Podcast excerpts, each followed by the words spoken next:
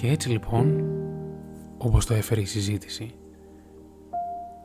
μου ήρθε σαν ιδέα και σαν σκέψη η έννοια της πίστης, η οποία σίγουρα έχει αρκετά νοήματα.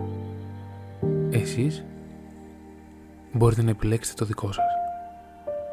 Αυτό που σας ταιριάζει περισσότερο, αυτό που σας αντιπροσωπεύει.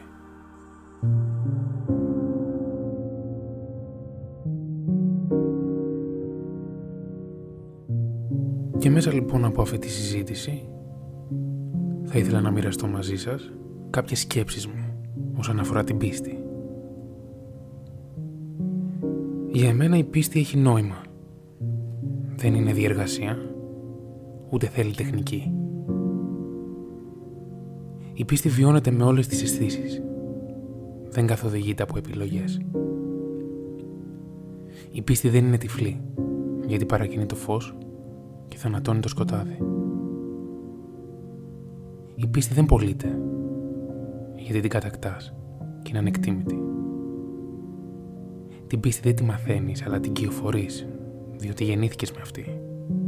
Αλλιώς δεν δέχεις πνοή. Η πίστη θέλει καθαρό σώμα για να μην μολυνθεί και καθαρή σκέψη για να μην βιαστεί. Με την πίστη δεν τζογάρεις, γιατί θα φαλυρίσεις, γιατί κερδίζει πάντα αυτή και εσύ χάνεις όλα σου τα υπάρχοντα. Η πίστη θέλει μοναξιά για να γεννηθεί. Αλλιώς παραμένει μια ιδέα. Την πίστη δεν τη χτίζεις, αλλά την αποκαλύπτεις οικοδομώντας την ύπαρξή σου. Αν φοβηθείς, η πίστη χάνεται. Αν κλάψεις, την πληγώνεις. Αν αμφιβάλλεις, η πίστη σαπίζει.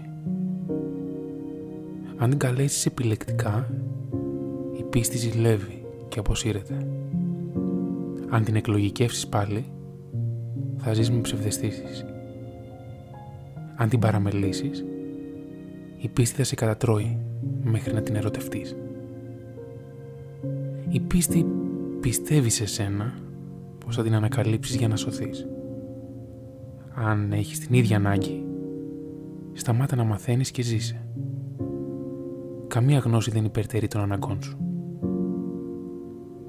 Και μόλις δεις το εσωτερικό σου είδωλο και το αποδεχτείς, η πίστη θα αναλάβει τα υπόλοιπα.